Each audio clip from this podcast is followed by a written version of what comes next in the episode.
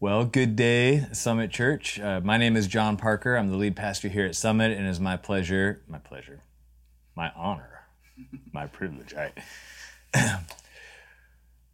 well, hello, everyone, and welcome to you. My name is John Parker. I'm the lead pastor here at Summit, and it is my honor to be hosting you in today's service. Welcome uh, to Summit Church. We're so glad that you're here. If you're a guest with us today, we especially want you to know how glad we are that you joined us today. Thank you for being with us. If there's anything we can do to help you connect, we'd love to make ourselves available to you in that. Uh, you'll see below uh, the the sermon page. On the sermon page, there's a link uh, to that says "Get Connected," and if you would just let us know a little bit about who you are, uh, we'd love to be able to to be helpful to you in connecting at Summit. But if you prefer to be anonymous for a bit, that's great as well. We just invite you to look around the website, and you'll find the Summit magazine and our vision and values and things like that uh, that will help you understand who we are as a community of people trying to follow Jesus. Many of you this week uh, received an email inviting you to take a, a, survey, and I would encourage you, if you have not taken the survey, I would ask if you have not taken the survey. Uh, that you would do that. It will be incredibly helpful for us in this season of upheaval and everything changing uh, to, to get a sense for how we're doing as a church. How are we doing at loving and serving each other? How are we engaging uh, not only in worship services, but in, in living out the whole vision of the church? And your information, your, your, your input into that survey will be incredibly helpful to us in both being better uh, as a church for each other and for the world, and also stewarding uh, the resources of the church. If you are new, if you've started attending Summit uh, since we've been online, we'd especially love your input as well. And so I know it may be a little bit weird if you're a new person to take a survey about how we're doing, but it, it, your opinion and your perspective uh, will, will be, it matters to us and it'll be really helpful uh, to us. So if you would uh, take the time to fill out the survey as well. If you didn't get the email, there's a link on the sermon page. You can just click on that. It'll take about five minutes. And uh, and again, thank you in advance for being willing to do that.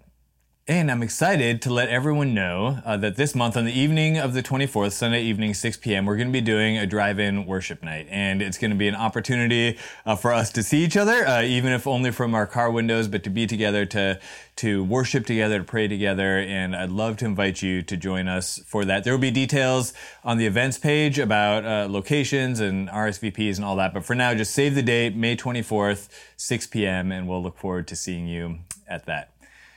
This week, uh, we're concluding our, our series, When in Doubt, and we'll be hearing from Zach Van Dyke, who's our Herndon campus pastor. And, and, in this series, we've been looking at what do we do with our doubt and how do we understand the assurance of our faith in the midst of seasons of doubt. Zach will be uh, tying up the whole series uh, today, reminding us uh, that it's not so much about, uh, about the, the, the actions that we bring to our faith, um, but about the understanding we have of the love that God has for us. And so it's a perfect ending to this series, and I look forward uh, to, to joining you in, uh, in, in, concluding the series as we continue in worship together.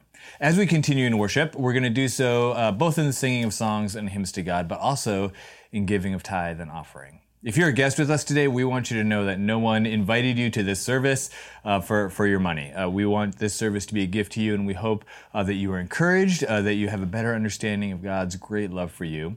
Uh, but you also may be wondering, why would anyone give? Why would someone give uh, to a church? And so I want to tell you just a few of the reasons why it is important for us to give and why we consider it an act of worship. We give, of course, because we want to be obedient to God, and we give because we want to make a difference in the world. And we recognize that God can use the, the resources He's given us stewardship over, whether it's our time or talent, our finances, anything like that, that when we give them to Him uh, to be used by Him, He can do more and more good in the world through, through those resources than we could ever manage on our own. So when we really want to make a difference in the world, uh, we, we, we turn first to God in, uh, in, in stewarding those resources.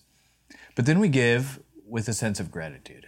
We recognize that God is the source of every good provision in our lives.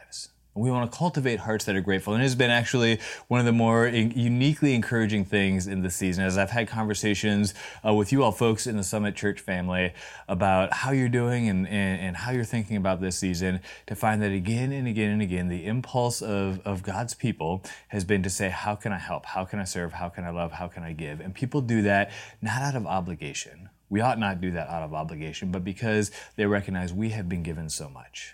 And we can never outgive the love of God. with that in mind, as we continue in worship, there's information about how you can give by text on the screen, or you can go to summitconnect.org and use the online giving link there. Uh, but as we continue in worship, whether you're worshiping uh, solo or hopefully with, with those who live with you or, or with your Connect group or, or however, uh, let's continue in worship and we'll worship our God who loved us first.